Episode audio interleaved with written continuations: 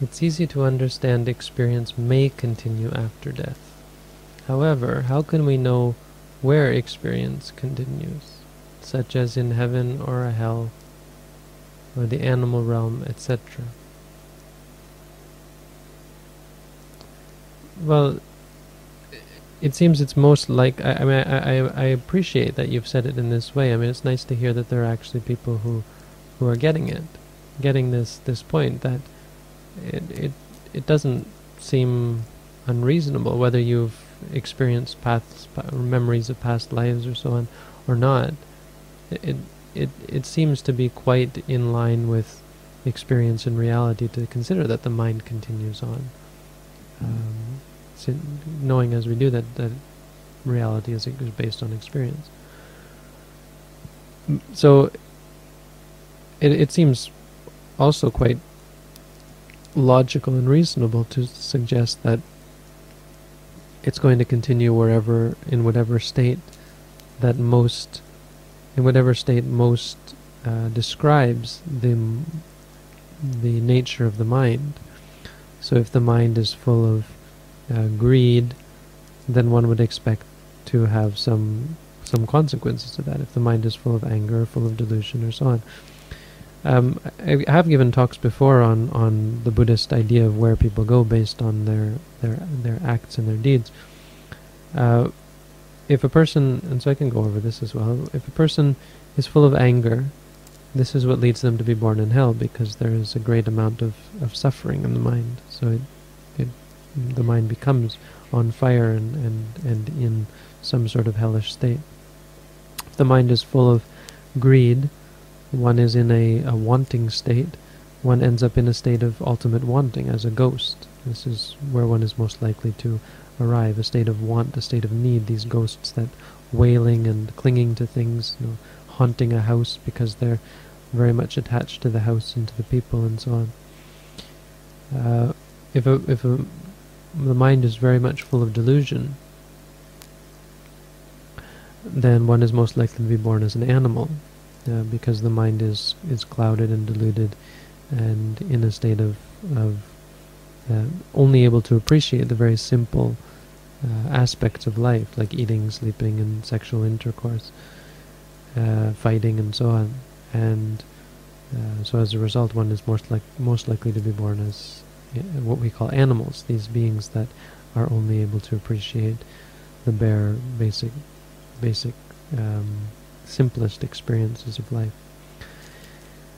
Now, if a person is able to clear their mind to the extent that they're not saying or doing things based on. If, if they're able to be free from greed, anger, and delusion to a certain level, to the extent that they're not saying or doing things based on that, so their mind is pure to that to that extent, that is what allows one to be born as as a human being based on morality.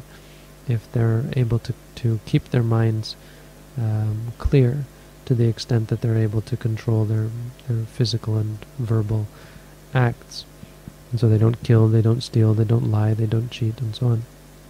They're born as humans.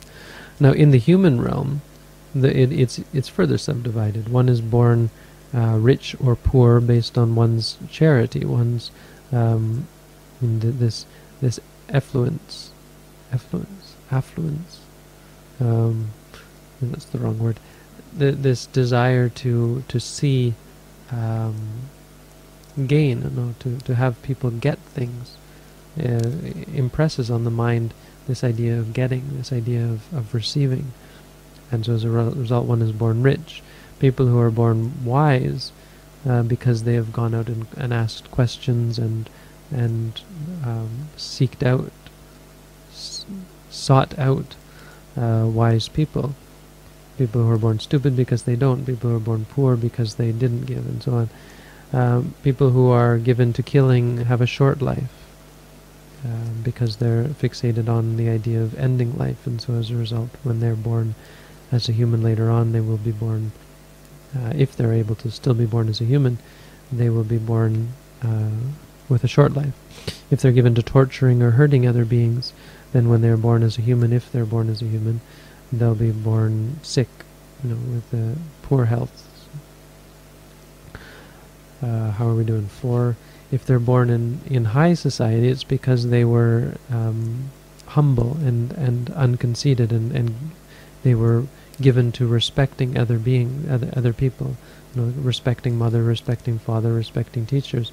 So as a result, they have this idea of of respect in their mind. So they're born in a high society or in a high position. People who are born in a low position is because they are not. Um, people who are born famous. I can't remember all of them. There's there's altogether eight. I got through six, didn't I? I think I got through six. I got through a bunch. Five. Anyway, it's in the Chulakammavibhanga Sutta, I think, or the Maha, Maha Kammavibhanga Sutta. There's two of them that should be read and should be memorized in a way that I haven't, obviously. But um, those are ways that you're born. That's in the human realm. Then to be born as an angel is because of great goodness, mahakusala. If a person is given to doing great good deeds, you know, profound and and uh, exalted deeds like giving up uh, all of their possessions, or giving their, devoting their life to helping others and to to dedicating themselves to goodness, uh, they become angelic. So they're born as an angel. If uh, a being is given over to in intensive tranquility or transcendental meditation, then they're born as a god because their mind is so uh, exalted and universal that they're born in an exalted and, and all-encompassing state of godhood. And if one practices vipassana meditation, then there is no clinging, and so when one passes away, there is no rebirth. That's where the mind goes. Any more?